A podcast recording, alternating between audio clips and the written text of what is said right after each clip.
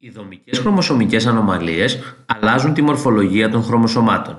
Οι δομικές χρωμοσωμικές ανομαλίες είναι αλλαγές στη δομή ενός ή περισσότερων χρωμοσωμάτων. Οι δομικές αλλαγές στο χρωμόσωμα μπορεί να αφορούν μερικά γονίδια ή ένα μεγάλο τμήμα του χρωμοσώματος.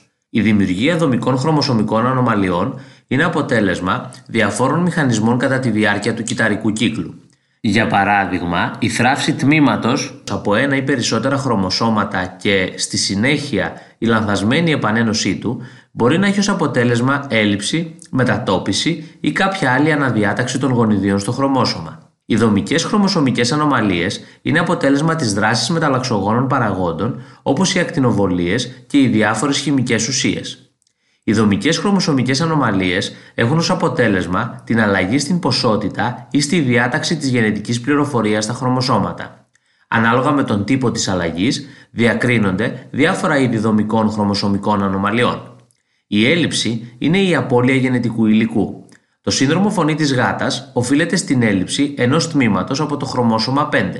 Το σύνδρομο ονομάζεται έτσι γιατί το κλάμα των νεογέννητων που πάσχουν μοιάζει με το κλάμα της γάτας.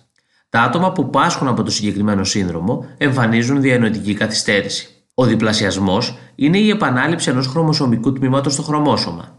Η αναστροφή δημιουργείται από θράψεις σε δύο διαφορετικά σημεία ενός χρωμοσώματος και επανένωση του τμήματος ύστερα από αναστροφή. Η αναστροφή έχει ως συνέπεια την αλλαγή της διάταξης των γονιδίων στο χρωμόσωμα. Τέλος, η μετατόπιση είναι αποτέλεσμα θράψης ενός τμήματος του χρωμοσώματος και στη συνέχεια ένωσή του σε ένα άλλο μη ομόλογο χρωμόσωμα.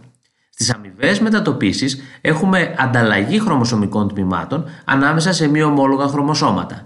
Στις αμοιβές μετατοπίσεις δεν χάνεται γενετικό υλικό και τα άτομα που τις φέρουν εμφανίζουν συνήθως φυσιολογικό φαινότυπο. Ταυτόχρονα όμως εμφανίζουν κίνδυνο απόκτησης απογόνων με χρωμοσωμικές ανομαλίες επειδή κατά το ζευγάρωμα των χρωμοσωμάτων στη μειωτική διαίρεση προκύπτουν και μη φυσιολογικοί γαμέτες.